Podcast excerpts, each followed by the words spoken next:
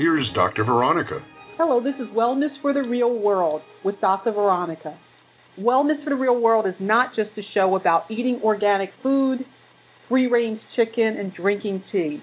It's a show about wellness of the body, mind, and spirit. Today, we're going to hear a story about wellness of the spirit. We're going to hear the story of Tramp Barber and how he goes from torture to redemption and his impactful way of helping others. It's about a struggle, and this is a real life example of being the maestro of your life. I present to you From Hell to Heaven on a Harley.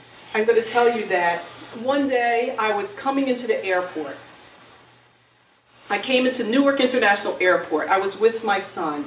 I went to Boston. I had to fly out of Philadelphia and fly into Newark. And so instead of trying to figure out how to get it, nobody being available, I ordered a limousine. So I walked down the stairs. Actually, I come down the escalator in the Newark International Airport to baggage claim. I see this man there. He's holding a sign. He has on his nice little limo uniform. He has on a cap. He kind of looks like Santa Claus to me. He has his glasses. He's looking over his glasses with these big, beautiful blue eyes at me, and I think, wow, what a nice, he looks like such a nice man. So then he says, we start chit chatting a little bit. He asks me, does I have any, do I have any baggage? And then he turns around, and on the back of his hat, it says Harley Davidson. And I say to him, oh my gosh, I decided in 2010 I want to ride a Harley. Do you have a Harley? And thus our conversation begins about motorcycles and about his life. So I'm going to welcome Pastor Tramp. Thank you for being here. Thank you for having me. So tell me a bit about, we're going to talk a little bit about where you came from, some transformation, your cleanup, and then we're going to talk about some controversial issues. That this have, these all have to do with your wellness, okay? Mm-hmm. But tell me a bit about your background. Where are you from originally? I grew up in Ewing Township in uh, New Jersey. Okay, so you're Mercer Trent. County, New Jersey, Mercer in County, center right by the capital yep. of New Jersey. Mm-hmm. And you tell me about your family. I had loving parents. My father was a pastor up until a full-time pastor until 1955. He left the full-time ministry we were living on six hundred dollars a year. Six hundred dollars. Six hundred dollars a year. Yeah. How did? Where did your father get the money from? Was that from the church or? From the church. He was a full-time minister, and um, he would go glean the fields, like potato fields, to get food for us. Um, I remember eating a green bean sandwich while they went hungry. I started smoking when I was nine years old. Okay, Um, that's interesting. my father caught me smoking behind the shed, and I figured he was going to throw me a good beating, and uh, didn't say a word. Turned around, walked away. Went up to uh, the store and bought a box of DeNoble Stogies, and he come back and gave me a little cigar. He says, "If you smoke this and not get sick, you can smoke." So I smoked it down to it burned my fingers. Put it out, and he, he says, "Okay." I'll see you later. And I so went. your father, the pastor, actually went and bought you. Well, see, what and his plan was that I would make me sick and I wouldn't smoke no more. You know, it's the world I grew up in was a very violent world. You know, my parents, they they had had no comprehension. First time I was stabbed, I was in fourth grade. What? Wait a second. First, How did you get stabbed in fourth I- grade? I had to cross a neighborhood of another flavor. Is that a nice way to put it? And it was at the time of the racial tensions. And a sixth grader, Was it the Ewing? Ewing, yeah, Oh wow. I was going, yeah, I was trying across the creek into this other neighborhood, walking. I fought my way to and from school.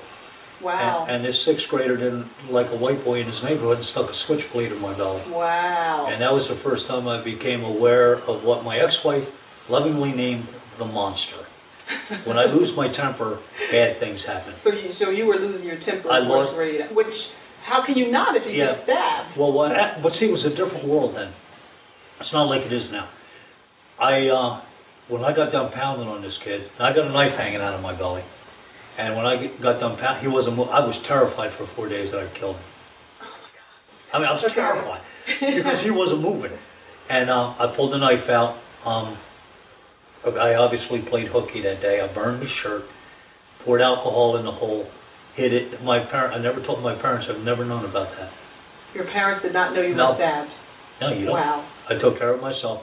Four days later, he came to school, and you know, and there was never no cops, not nothing. And um, He came to school, his eyes were starting to open up, and we were friends after that because it cost too much not to be friends. And uh, when I was 13, 13 I would say, um, I became sexually involved with a 19-year-old woman. Wow. Um, you know, up until a few years ago, I just thought because I was cool. Yeah. and it, but, it's become a, a big problem in our society now. You, yeah. you think of the women who are it's, who have it, some moral compass, but no, actually, but I, I became involved with this this 19 year old woman, and um, she took my childhood. You know, sexual abuse. That's what I look back at now. See, I'm I'm 57 years old now. I'm not a little kid anymore, and I can look back and say that was sexual abuse. She took my childhood.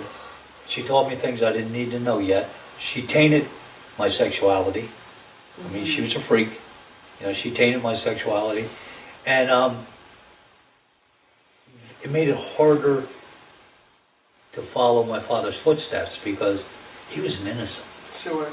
He was an. I mean, you know, that's one of the things. We're going to get a little bit more yeah. back to sex, yeah, yeah. I want to find out when did you actually start the riding with the motorcycle? What happened was I was you're, you're in it. You're in the thick of it. I'm I was 18 years old, sitting in a bar with a with a young lady who used to fly a property patch at one of the club brothers. Now, um, women. Now, what does that mean? That means a, a woman involved with a motor. Well, a woman involved with a motorcycle gang. I'll just stay there. Is not a member.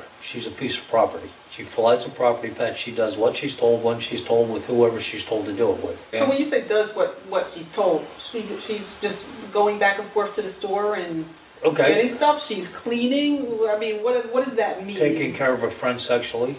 If if I tell if I tell her to go to you know it's like my friend Redneck sitting here. It's like if the girl, my old lady, flying my property patch. I said go take her Redneck. You know, and she would because she don't have a choice. And what kind of women get into that? Same kind of men. Uh, men, just people that want to belong. They desperately want to belong. That's what it is.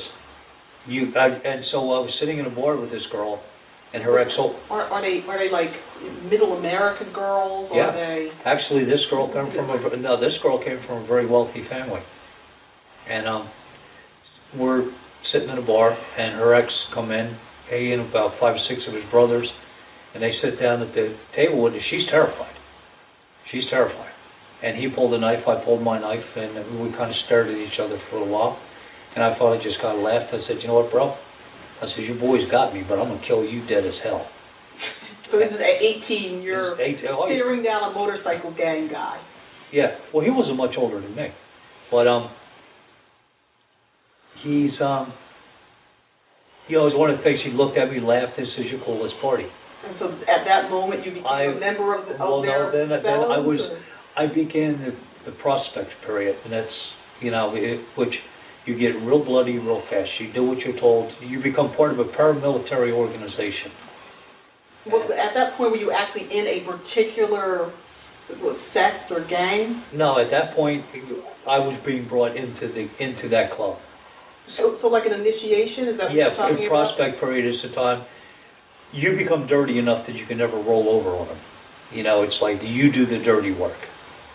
You know, and it's like you do the hurting, you do the stomping, you do what you're so now, when you're saying you're doing the dirty work, you're um you're collecting drug debts. Okay. And the drug debt, you know, you go so and you actually collected drug debts from people. There was there was about ten of us that ran together, and we collected drug debts. We we did what we, we were we were the army of the damned. We did what we were told. So when you collected drug debts, what and other type of things did you do? Um, scared people. You know, it, was just just scare people as yeah. and threaten them. No, didn't threaten them, scared them, and then stomped them so that when you and you come back. So you're talking, you're, you're no, beating, beating people up. Yeah, um, you know, it was from uh, June of '71 to July of '73. I went to prison 11 times. Wow. I've uh, never done. For. First arrest was atrocious assault and battery, two counts with intent to kill on a cop. A cop. A cop. So you you you beat, beat up a cop. I beat up two cops, broke one's jaw in five places, and separated four ribs from the backbone of another one. I learned, don't ever hit a cop. They had me handcuffed up over, they beat the ugly off me. They whooped me like a red-headed ugly stepchild. And what, how old were you at this point? This 18. Happened? So at 18, 18. you're beating up cops. Yeah. collecting drug deaths, Yeah. scaring people. What other type of stuff were you doing? Um, being a maniac. Being a maniac. What else? Like, what does that mean? Being Um, a maniac? Because you know, when, when I well- say my son's being a maniac, he's listening to heavy metal music. But that's What was the metal? It was um. Uh, the quote uh, Genghis Khan, ride, rape, and pillage like a marauding cowboy. ride, rape, rape and and pillage. pillage like a marauding. So you're you you have actually been involved in Well, rape. yes. There was um, you collecting drug debt. You go someplace he doesn't have the money. You call the boss. What do you do? Well, rape his old lady. Okay. Yeah, I mean that you know, and it was you know just unmitigated violence. Mm. And and what happens is you become part of a monster, and you think what you're doing is right. So You're you were doing this, you're you're sexually assaulting someone's wife and, And he- feel like that's okay. It's okay because he owes the club money. But He- you never thought about now. You you can- you're not the usual person. You come from a background Yeah. where your father is a, a, a pastor. But you're not the usual person. How did your mind get to the point where you were able to Methan- sexually assault them? Methamphetamine, bourbon, and Budweiser. So you were drinking and drugging also. Yeah, I was doing two to three hundred dollars of methamphetamine a day, a fifth of bourbon, and a case of Budweiser. Wow. Yeah. Now that's. So, um, if, see, if you have a beer, Where did you get the money to buy all that? I that? didn't buy it. I was taking care of business. It so was was that like you're, you're saying? that was my. Know, it was a pile of crank in the middle of the table. I'd go get high, and we go take care of business.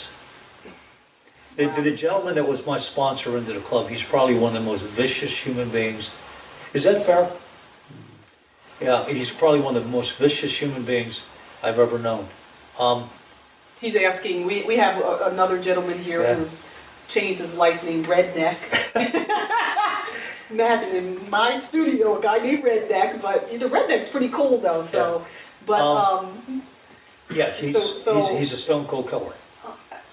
Stone cold killer. Um, that's you know just the way it is. It's it's power. It's it's like power like you can't imagine. To to to ride down the road a hundred a hundred or so motorcycles and see you know the fear of people. I mean it's power, but it's damning. So it's like you don't even know where to tell. Tell me about.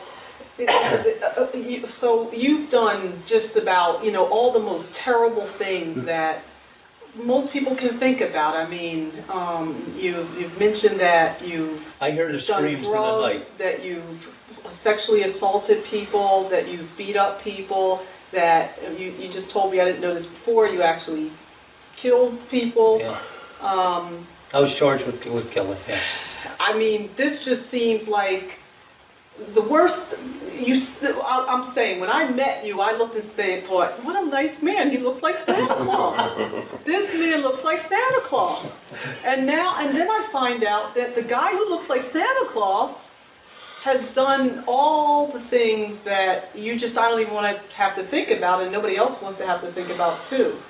Again, we're listening to Pastor Tramp Barber. And right now, I want to tell you about some programs to help you if you should have problems with addiction. There is a website that you can go to.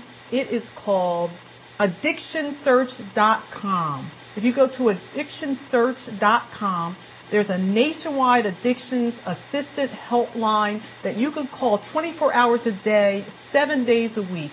There is a way for you to change. The addiction search line number is 800 559 9503.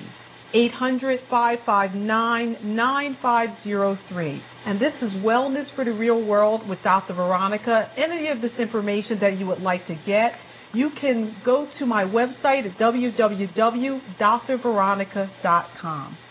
So when did you get to the point where you had, where you decided "I- I'm going to come out this? What happened? I know you've you've gone in and out of prison, but you've told me previously Yeah. you you hardly did any hard time. I- I How many times did you actually go into a correctional facility? Eleven times I was locked Eleven up. times. But I've, I've never done time because see the way it works is you're not going to press charges. I promise you. I'm not going to press. You know, say No, I'm, I'm, I, I can understand. I'm going to be because too it is like press and charge. exactly. While I'm in jail, thirty or forty of my thirty or forty of my brothers show up and say, "You're not going to press charges on Tramp, are you?" Oh no, no, you no, you're not. You're not going to. That's you know, it's criminal terrorism. Is what it is. That's why the street gangs are working. That that's why. That's why nobody comes forward after a horrendous crime, because they fear the gang, the retribution. Wow. And it, terrorism works. And that's all it is, is terrorism. That's So the, you just, you walked around terrorizing. This is pretty much Yeah. the way any gang Yeah. works. They And- terrorize everybody around them. Terrorize, there's a few of them that make all, everybody Yeah. else just. well, yeah, and, and, and it's, it's not the entire gang. It's, there's that, that inner core, they, there's that, that 10 or so that got no sense, that are so stoned out of their minds and so, so hateful, and so violent that, you know, And you told me that was you. I was one of them, yeah. Wow. So you end up in prison, Okay. Yeah, well, we, and you have, you have we killed a mem- we we killed a member of another gang. Um, I was so high at the time, I really don't know what happened. To this day, um, I haven't. I know that we killed this guy. Okay, he died in my hands. It, um, I was he he cra- he was shot. I didn't know he'd been shot. He crashed his bike. I thought he was one of us. That's uh, yeah.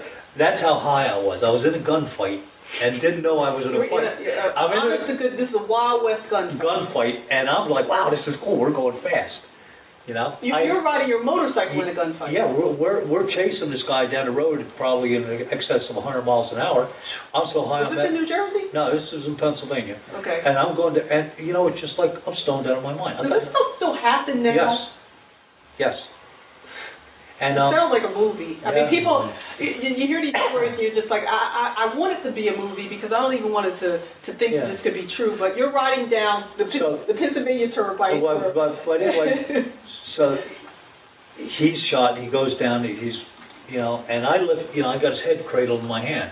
He looks me in the face. He screams, and his brains running out of my hands. It's, I mean, you know, because he was just he was broke. Um, so we followed. You know, I followed the cops to the cop station. I was like, I don't know. I think he's one of us. Get to the, and then we're um, charged. So I'm in prison, and I became aware of the fact that I'm a drug addict. I didn't have no idea I was a drug addict. I mean, I'm doing two, to three hundred dollars a crank a day. God no, I well, But, not. I mean, you, you have to think something. I mean, this is No, son no. of the pastor and the and the wonderful mother. Yeah, I just I was anesthetized. I was anesthetized by the drugs, the alcohol, the sex, the violence. The violence, violence is more seductive than a beautiful woman. It, it is. Interesting. My my my wife right now. Yeah, I got the best wife. I married my best friend. But we'll be walking someplace and somebody will look at me and not see, you know, they'll see me. I'm a biker. They and they don't read the colors or you know see the Christian T-shirt. Mhm. They don't understand I'm a Christian. All they see is a biker, and the, the, and you they stink with fear. You see the fear in them, and and I automatically I get the strut going. I'm like yeah. You you still do that now? Yeah, it's just crack me in the back of the head. Says, "Stop it! You ain't an outlaw." She's mean old way. So Yeah. you're you you you I are you go to it. jail. You go And- to j- you and- you're in prison. You've been charged with Murder the one. murder of someone. Murder, one criminal acts of terrorism, and and what RICO. happens while you're in prison? Um, the guy in the cell next to me was a pedophile. Um, you have intelligent conversations in prison, like, what are you in for? Um, Yes. and he he was pedophile. I have no compassion or use for a pedophile. So it's I- the pot calling the kettle black, but you. Yeah. Oh yeah. Absolutely. Absolutely. You weren't okay with a pedophile, Yeah. No, I'm not okay. It's yeah. But so Okay. I I jumped on him. The guards beat me down, threw me in solitary confinement. wow. Um, in solitary, I got drug and alcohol free. How long were you in solitary confinement? I don't know. I think about 12 days. I don't know. Um, you're, you're, I know. yeah, Sensory deprived. some, uh, dark, silent. Um, but now, whether I could hear with my physical ears or my heart or my mind, I don't know. But I could hear God saying, "What are you going to do now, stupid?" so yeah, I, I hear about people. I, I've never had a, a, a, a situation where God has uh, spoken to me that clearly, but I've heard about Yeah. people who've had visions or But you know, it's somebody like, speaking yeah, to them. and they say, you know, it's like I hear them say, "What are you going to do now, stupid?" Well, I know what to do because I had a Christian father that told me. You know, it's so like you had your come to Jesus moment in, Right, in yeah, solitary confinement. solitary confinement. Um, a- and it was a horrifying moment. And how old were you at this point? Let's see, I was, I was 73, 20. 20. So, I was a kid. I mean, I so a couple, I never- year, a couple of just horrible years of just Yeah. completely doing everything known Yeah. to mankind as bad, Yeah. practically. And, and but see, you know, when I look back at it, there was interest in the motorcycle when I was a little tiny boy, but it started with the sexuality when I was 13 and she was 19. So violence and sexuality pulls you in Yeah. that direction, Because I mean, it's like and then No, the- the- the- and all yeah. the when I when I when you're the time I, I spent out there as an outlaw. I mean, I had a different woman every night, or maybe two, maybe three. I mean, just like sex. It, it, it was like an athletic event. You know, like first and ten, let's do it again.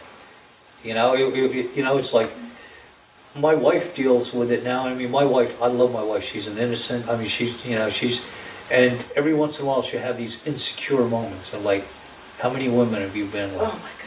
Well, I, And, and I say, and I don't know, and, and I'm embarrassed. I'm embarrassed by So that. you, you, you, after all that life, get embarrassed? Yeah, I'm, I'm ashamed. I'm deeply, deeply ashamed of what I've done. Um, because I was taught better. I was raised better. I knew better. What about people that don't know better, though? How do, how, what, do- what do you advise people that don't know better? Just I share, I share with them. See, that's the thing in ministry where it's like I don't tell you what to do. You don't, you don't get anybody into faith. You don't bring anybody to faith in Jesus Christ or into a sobriety or by pushing them. You pull them. You lead. You know, it's like nobody wants to hear about Jesus unless they see Jesus in me. They, nobody wants to hear about the faith unless they see they know me from before and see me now. See what I'm saying? I, I can't push you into faith, but I can pull you. Yes. And, and see, and that and that's where it goes. And and I think that's the church's failure. Now, The church tried to push me into being this good. when you were a kid, When they I were was trying kid. to push you But in. But even- then you even- had that come to, well, I call it for everybody, that come to But Jesus after the come to. Jesus moment, now you're going to see this. Now wait, I get out, I go hang up my colors. That's a whole thing in itself. How do you get out of that? I the mean, grace of God. just- The grace of God. Uh, From from what it seems to me, once you're in that, you don't just say, "Well, guys, I'm I'm I'm I'm calling this day by." What it is, How do you get out of? the grace of God. I mean, Okay, great. I- I, I love the grace of God answer, but logistically, I- logistically, how do you get out? that's the only answer I got because when I hung up my colors, see the guy that was my sponsor, he was a national officer. Now you're talking uh, like sponsor, like we're talking Boy Scouts here, but you're No, I'm, talking I'm guy talking like thi- this. This guy, you know, if he had the opportunity, he would put a bullet in me. he's still alive. Uh, I is it? I don't know. Is he? We don't know if he's still yeah, I alive. don't know. Okay, well. But I yeah. Um. Oh yeah, he would cap me in So, the New York so, but, Minute. and so, did you did you go underground? Did you No, disappear? no. What I did What is you- no. I don't run. I would see. I was a street soldier. I hunted people. If so, somebody's so looking people were pretty scared of you. Yeah, but see what it is is, I went to them and I said, listen, I can't be club 100%. I won't be club at all. And I laid my colors on the table and walked away and expected to stop one in the back. And they and they but they didn't. They didn't. Um, it's been thir- over 37 years. I've had the, sh- the, the opportunity of sharing the gospel with several of them.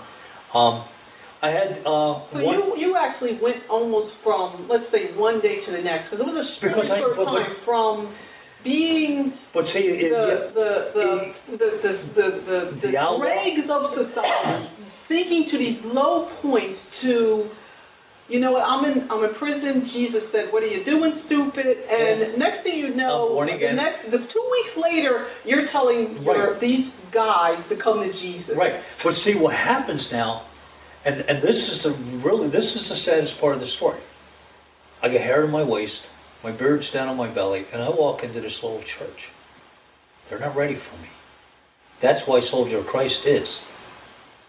You know, So you go, you go So I walk in and a there are- traditional church, Yeah, now- and you don't look the way they think you I'm should like a look. turd in a punch bowl Which, again. which you know, it's, it's, it's, yeah, you're the turd in the punch bowl. And the interesting thing about that is, I think a lot of people have had that experience. I've, I've seen it. I, I belonged to a congregation of large before, and I saw a guy come in that looked like a gangbanger, hair tied up in the rag and jeans low and all this type of stuff. And he came in. He everybody kind of looked at him because we're in this church that's prim and proper, and Yeah. everybody wears beautiful clothes and acts all the ditty. And he came and he tried to sit down and everybody kind of looked and scooched over. He sat there and he listened, and I I mean, it was just the most uncomfortable thing to watch. I wasn't near this, Yeah. and I remember thinking. And then the guy got up after like five or ten minutes, and he walked out. And it, it, it's interesting because and there was a sigh of relief as he there was a sigh of relief. Yeah. Yes, yes, there was a sigh of relief, and I'm thinking, okay, isn't it supposed to be about bringing in the quote unquote lost? Yep. Okay, so you're, you're why? What is it about people that does things like that? Fear. Fear. You, if you have a traditionally white church and a black man walks in, they're afraid. You have a traditionally black church and a white boy walks in, they're afraid. I walked, as a matter of fact, So you went into a well, into, a- into a denominational church, and, and they didn't know what to do with me. And it wasn't that they weren't Christian; they were. They were wonderful, but they Were they nice not. to you? Yeah, but they were just like, Everybody looked mortified though. They Yeah, were pleasant. But, but were they pleasant just because they were fearful? You think? No, I think that they were just dazed and confused. They didn't have any idea what to do with me. See, they don't understand the problem. I am a drug addict, alcoholic. I am going through major drug withdrawal, alcohol withdrawal. I'm green. I mean, I'm sick, and I'm facing a murder one charge. I'm looking at life in prison. You know, I'm out. So you're you're at a point where you're scared too. No, I wasn't smart. I've, I've never been smart enough to be scared. Nah, that's that's major. That's a major personality flaw I have. I've never had brains enough to be afraid. Why do you think that you were different that you got out of it? How did you, or maybe you were, that was your nature at that point? And you, this is this is you know I want to tell people that they can change. What your nature was, you liked, you know, the things that we talk against, Violence, sex. sex, drugs, all the things that you know I say, you know, these are things that you just kind of want to stay away from. Um, just to put it mildly, stay away from. What? Why do you think that you're different, or what was the point where you said, you know what, I came? What motivated you to change? If you were to tell people You- okay. can change, In- what would you room- say that room- did it for you? In the rooms of AA, they'll teach you, you you've got a choice. Death, an insane asylum, or prison, or sobriety. You've got to choose. And you know, it's like you know, I, I, I'm, I'm sick to death of hearing society saying, "Well, it wasn't your fault, man. It was like your mother's fault, or your father's fault, or your upbringing's fault." That's a bunch of nonsense. So you're preaching personal responsibility. accountability. You are personally accountable for what you do. And I don't care if you come out of the ghetto or out of Beverly Hills. You know, I don't care where you come. I don't care if you're black, you're white. I don't care if you're a gangbanger or a biker. You're personally accountable, and you will stand before Almighty God and answer to Him. You will be accountable, and it doesn't matter what your mommy did or daddy did. You know, it's like, you know, some of us had real ugly childhood. Get over it. Again, this is Wellness for the Real World with Dr. Veronica. I want to tell you about another organization most of us have heard of. It's the Boys and Girls Club of America. You can go to bgca.org. They have anti-gang programs. These are programs to try to prevent people from going in the gangs. They have partnered with, pe- with people and companies like Best Buy and Microsoft to have what's called a Club Tech to give people alternatives to going into gangs and also ways of training people to do other things. They have a Latino outreach initiative, targeted outreach strategy approach, teen initiatives, um, Family Plus, Parents Leading, Uniting, and Serving Initiative, the Boys and Girls Clubs of America, a wonderful organization. Please go on their website and support this organization. Um, but I, I, I want to switch gears a little bit more to Make sure you use the clutch. I, I, yeah, I, I, I get scared of what you're going to hear in these types of conversations. But I want to switch gears a little bit about. Um, let's talk about some issues issues of the day. Okay. You were in this terrible life. Now you've changed. You now pastor a church Yes. with people who have decided that they want to make this transformation. Yes. Um, and um, do you think most of the people who make this transformation are successful generally? No. The ones you got to choose it and you got to walk it. It's a day by tw- it's twenty four seven, three sixty five. You got to work. I um I was listening to Dr. James Dobson. um, I, I know him. Focus on the family. Focus on the family. And the other day, and he, he made a comment. He, he's just written a book. It's come out. In fact, hit the uh, bookstores yesterday, I believe. Was talk, talking about a man, a husband, father's relationship with his daughter, his responsibility. And he made a comment of he had a room full of women from 19 to 23, something like that, and asked them about their fathers. And the one thing, the one, you know, just on food, uh, the one girl said her father had said to her, well, you know, if you put that in the mouth, it'll go right to your hips. So she has a problem with bulimia. You know, it's like, Yeah, from your lips to your hips. yeah, yeah, exactly. And, and so a, a lot of, you know, we, we have this, this culture that is so visually dependent. You know, it's like you got to look a certain way. You got to, you know, and, and we destroy our children. We destroy them with this. You know, it's with, you know, So it's important what parents are telling your children. it's a, yeah, and it's important that their parents be there and support them and love them.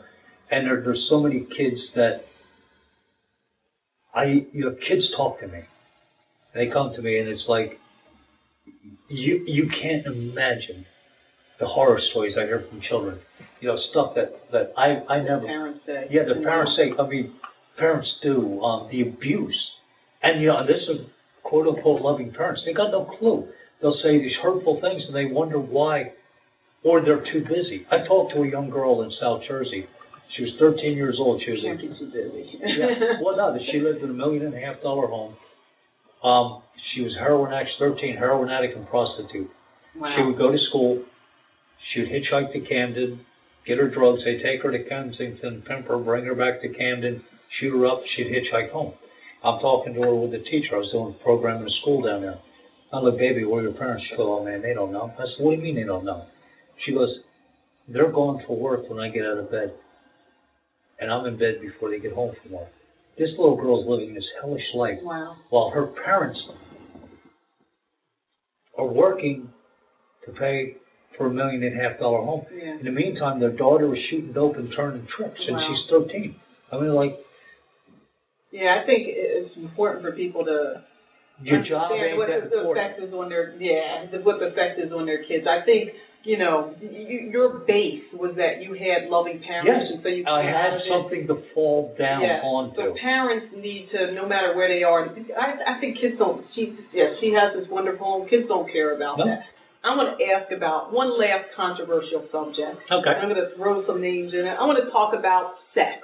My favorite subject. Everybody wants to talk about sex, okay? But let me just tell you this. I don't want to just talk about sex. Okay. Okay, just for a second. And we, can- we can say a little bit more about this. But there's been somebody who's been in the news lately, and it's been all around sex. Now, I think this is just, it's exciting, and I'll tell you my take on it, and then I want to hear your take on it. Okay. We just finished the Masters. Tiger Woods Tiger Woods. Tiger Woods, when I look at him, he actually he everybody knows what happened to Tiger Woods. Okay. He strayed from his marriage, from Elin. Um, he's been around with you know every matter of everybody it seems. I remember seeing um, a, a a headline that said athlete of the decade, top dog, Tiger Woods, and he played some dog golf too. I mean, this guy just went absolutely hog wild. He went hog wild. Now, there's one group of people that say, well, he's addicted and blah, blah, blah. I'm looking and He's a saying, man. that's what I say. You know what? You stole my thunder here. You stole my thunder. I'm looking and saying, he's not addicted. He's a 30 something year old man who Chasing his has a lot of money, who has the opportunity. I don't care he's married to Eastern European blonde, blue eyed beauty. He's tired of that, just like everybody else gets tired of everybody. And he just do, does what men do. And we expected him to have this impeccable, perfect personality without any um, desires because he's Tiger Woods, and that's what they set up. I think we expect men to have that. And I, I don't think he has an addiction. I think he's, He's completely normal. I think he's, He's doing exactly what he has the opportunity to do. Opportunity. See, here's the deal.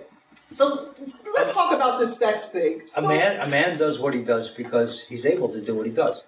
I spent 12 years walking in tears at Trenton State Prison doing ministry. Men are in prison because they do what they're able to do. That's the only reason they're there.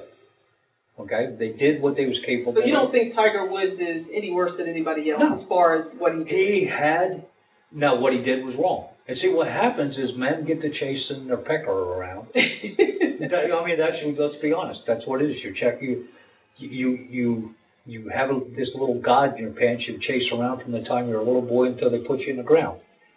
And if you don't control it, it becomes a monster and you destroy your life and your marriages. I destroyed my first marriage, check, chasing my pecker around. You know, that's it. It was my fault. Um, yeah, you told me a wedding story that was pretty stunning. yeah. Well, we ain't gonna go there. And, um, Let's just say that I'll just say that he told me that on his wedding night, his wife didn't feel like it, so Her, his bridesmaid, her bridesmaids did feel like it, and Yeah. we'll leave the story at yeah, that. well, But- yeah, we'll leave it there. But um, and I did what I did because I could, because I was not following God's law. But what about you know? Uh, Well, there's men, but to think about the other thing, there's another side. There's Well, women on They the other do what they do because they can. Women, I mean, you want to call Tiger a dog? What about all those women? I mean, it wasn't like he was a guy who nobody knew who he was. Let's all take personal responsibility. Exactly. Women need to take personal responsibility too, because everybody knows who Tiger Woods is. So what about these women? They need to be censured just as much as Tiger Woods needs Right. to be censured. Tiger Woods could not have sex outside of his marriage if there weren't women to have Willing. sex with him outside of his marriage. I was in a situation, um, if not the company I'm with now, but with another limousine company. I went to this businesswoman's house. She's supposed to be in the car at 6:30 in the morning. I tap on the door at 25 after six. She comes to the door with her robe on. The robe's open. She's naked. She goes, "I'm getting ready to get in the shower. Come on in." No, ma'am. I'll wait in the car. See, I don't have a lot of money, and I could have very easily gone in and had a lot of fun, and I would have in the past. But I'm not willing to pay that cost anymore. And you know, first of all, it, and, the other thing about it, it takes two to tango. Right. But the thing, see what it is, is people, we, we have anesthetized ourselves, our morality.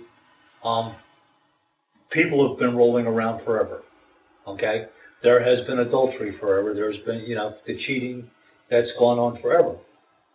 But you know what? I look at my parents' marriage. My mother never cheated. My father never cheated. I can remember as, a, you know, a young boy walking past, seeing my father walk past my mother and grab her butt. Know, just like that little, and you know, and they had a very healthy sex life. They loved each other. They, I mean, and you know, then I played all the games that I played, and it's like, and I'm tainted. You know, it's like I'm twisted, and it's I have a, I have a propensity and an, and almost an addiction for what's not normal. And you know, that's the issue with pornography. You know, you you get these guys on on you know They looking at me some figures with pornography. yeah, I mean, you got them right there. There's like, oh boy, with pornography. It's addictive. Seventy-five percent of all internet hits are porno- pornograph pornography related. Four point seven million pornographic sites. Sixty-eight million searches for pornography each day. 2.5 billion emails containing pornography every day. What's going on with this? Now, let me tell you what I think is going on with pornography, especially. I think that we're in a country, and I think this is probably more American than it is anything else. We're in a country that's so puritanical, and we don't have any healthy outlets for sexuality. Nobody's showing the right way Right. that things should look. And I feel like the reason why pornography is such a pull, and I even think like for people who are like pastors, even Yeah. people who haven't been through your type of life are pull, because everything sexual is just so taboo. It's Well, just it's- so taboo. what we've done with it, we've it was taboo. We didn't deal with it, and then we turned we turned to open the barn doors, and the critters got loose, and they're running amok. You know, it's So I, how do you show people healthy relationship. We one of the things we I mean, do. you you saw it with your parents. Yeah. What else? What else? How, how do you you're, you're counseling people, and a lot of us in this, in Well, one of the things have I- not I tell seen men. what a healthy relationship is from a sexual standpoint. I'll- what do I'll- you What do you tell people? We'll look at Tiger Woods. One of the things I can look at Tiger Woods, I can look at my life when I was when I was doing what I was doing in the past. You know, it's like you're not smart enough to keep all the lies together. I mean, you're going to get busted. You know, like anybody listening to me right now, if you were cheating, stop. You're going to get caught. But what do you do? What do you tell people about the, their natural urges? Because they're there, and God Oh, oh. made you feel Right. that way so the human race would propagate. Yeah. So how do you tell people to? What do you advise people to, do I advise- these type things? I advise people, you know, you fall in love, you get married, you remain faithful to the one you're with. Okay, but now you have an urge when you're 13. What do you do? when I'm 13, well, you know, it's like, you know, it's like I used to, to tell the kids in the school. The only two types of safe sex there are is you fall in love, you get married, you remain faithful to the one you're with, or you take it in hand. And and I'll tell you, you know, that's just the bottom line. Okay. And I, and you said there would always be some young boys. Oh, I ain't doing that. And I said, like, for those that lie and those that do, which are you? Once again, we're talking with Pastor Tramp Barber about his transition from motorcycle gang member to pastor. This is very serious and mature material. I also want to give another public service announcement now. Some people who end up in gangs have been unwanted children. We talked to a gentleman today that was accompanying Pastor Barber who had been in orphan care all his life, felt unwanted, but then felt wanted when the motorcycle gang became his family. There are many children out there who need wonderful families. Please consider being an adoptive family. There is a website that you can go to to find the right adoption option for you. There's all different adoption options. The Adoption Guide, theadoptionguide.com on the website tells you about you can adopt domestic, you can adopt from foster care, you can be a surrogate, you can be a foster parent, you can adopt domestic, international. There are so many ways. I know the joys of being an adoptive parent. I have an adoptive child. It is a wonderful thing to be able to help somebody else's child. Please consider today adopting a child, theadoptionguide.com. Um, I wish, looking at you, I wish I could say to you, the only woman I've ever been with is my wife Cheryl. I wish I could say that. I really do because But now that you you cannot say that, I'm ashamed. what do you what do you how do you advise people? Many of us can't say um, I was with one person and Yeah. that's it. Okay. but there's um, grace. See, that's the thing. It's like whether it's coming out of a motorcycle gang, out of addiction, out of whatever, there's grace. You know, um, the unpardonable sin for so many years in the church was divorce. I'm divorced. mm, I'm divorced too. Yeah. Um, it's you know, there's grace.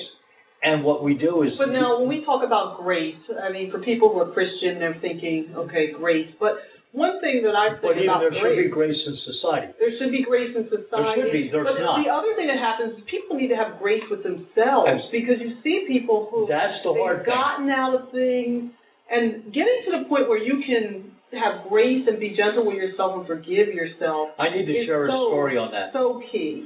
I I I was having hellacious nightmares. I mean bad. In the church I was going to at the time, I mean bad nightmares, horrible. And um they was oh we're praying God will take away the nightmares from you. And a friend of mine from AA, and uh now I'm not gonna call his name, but a friend of mine from AA, he looked at me and says, You're a dimwit. I'm like, What? He says, God God ain't gonna take from you what he's given us. I says, What are you talking about? And he and he was um he was special force in Vietnam. So, you know, he So you've seen a lot. yeah, and he goes, a lot. yeah. He says, um, you lived the same life I did, and he says you've got all this garbage in you. You did these horrible things, and you have to resolve that. Personal accountability. I don't care if you're talking, you know, born again Christianity or sobriety. Personal accountability, and he says you have to. The Greek is metanoia, 180 degree about face. I have to acknowledge it, I have to confess it, I have to repent from it and turn from it.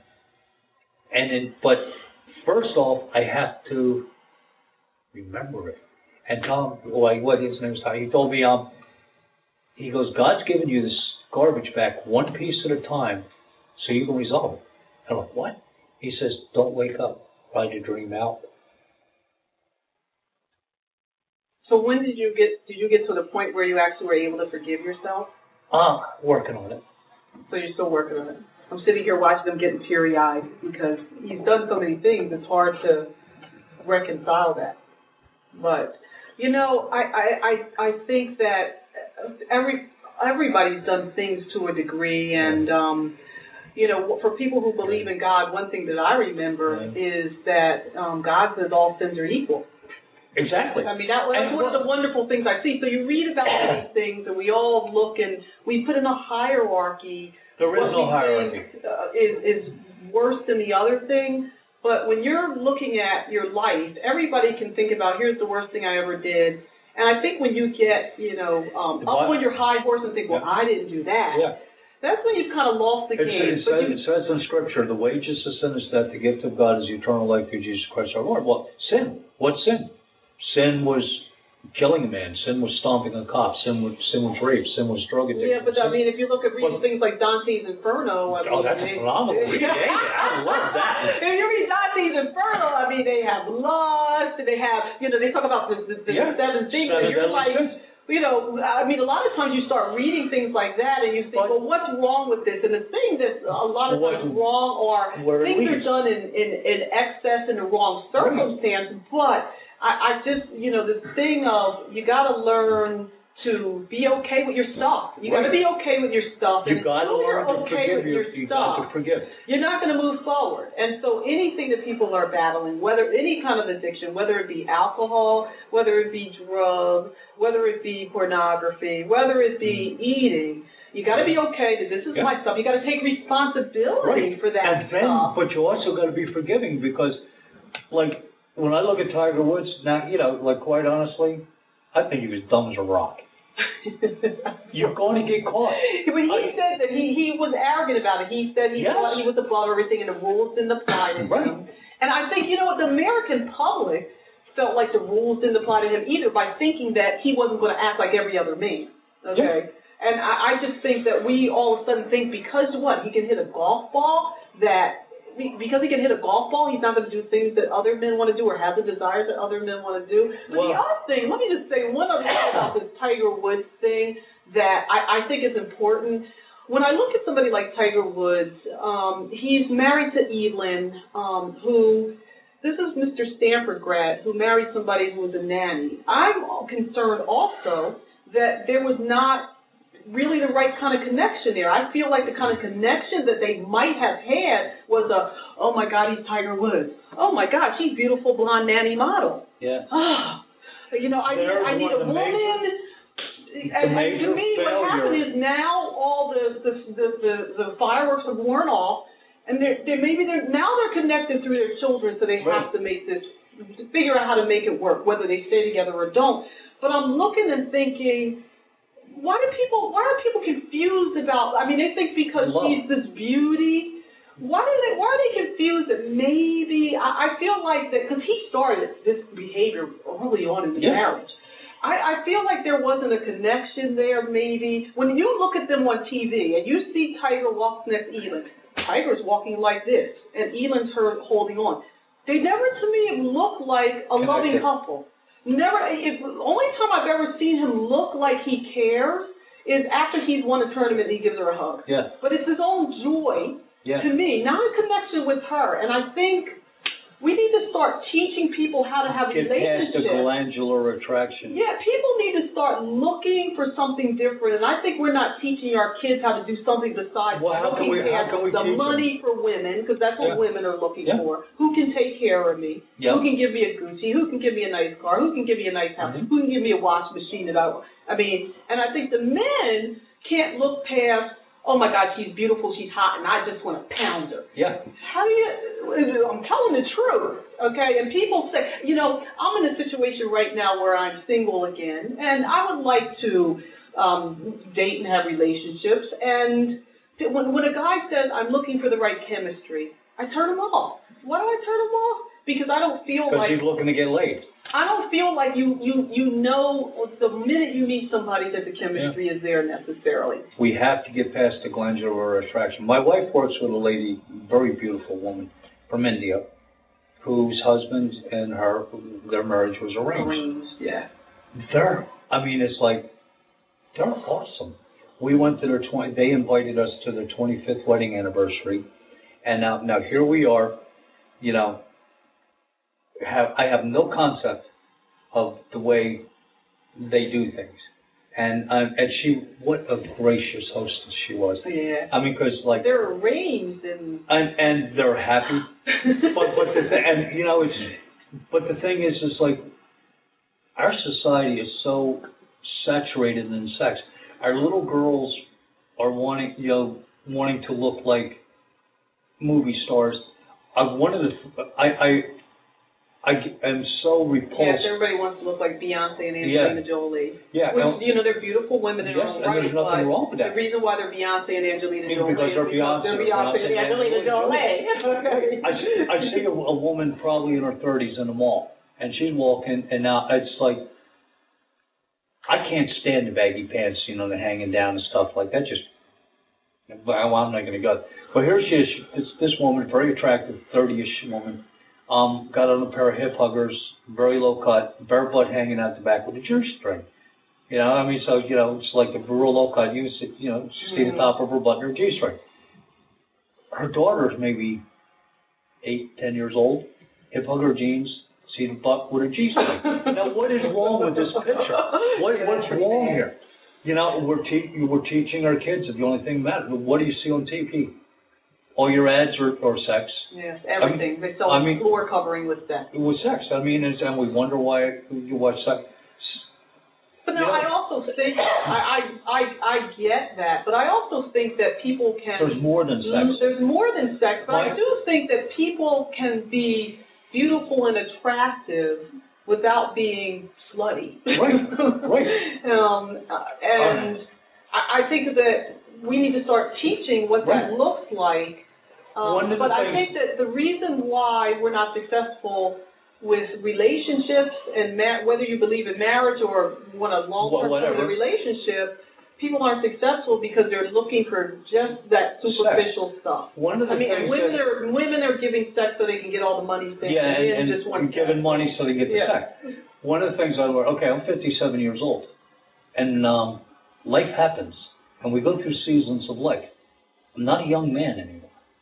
Now, the the uh, ministry they gave my wife and I a, a getaway to um, this place up in Lancaster. It was wonderful, and we went up for the night, and it was like real romantic, and there was the jacuzzi and the rose petals splat splattered all over the place. romance that women love. Yeah, romance that women love. Listen up, guys. It's And, and it was great. And and the ministry gave this to to my wife and I as a gift. It was wonderful. Well, you know, there were there was a time where we we'd have made love all night. We made love once. You know, I'm 57 years old. She's 58 years old.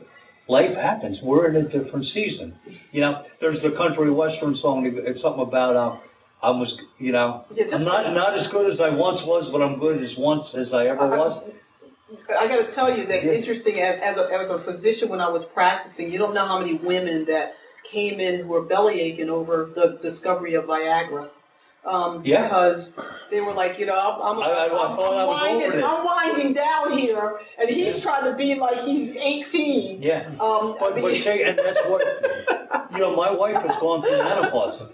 My wife has gone through menopause, and you know, it's like where we used, you know, um, there's more than sex.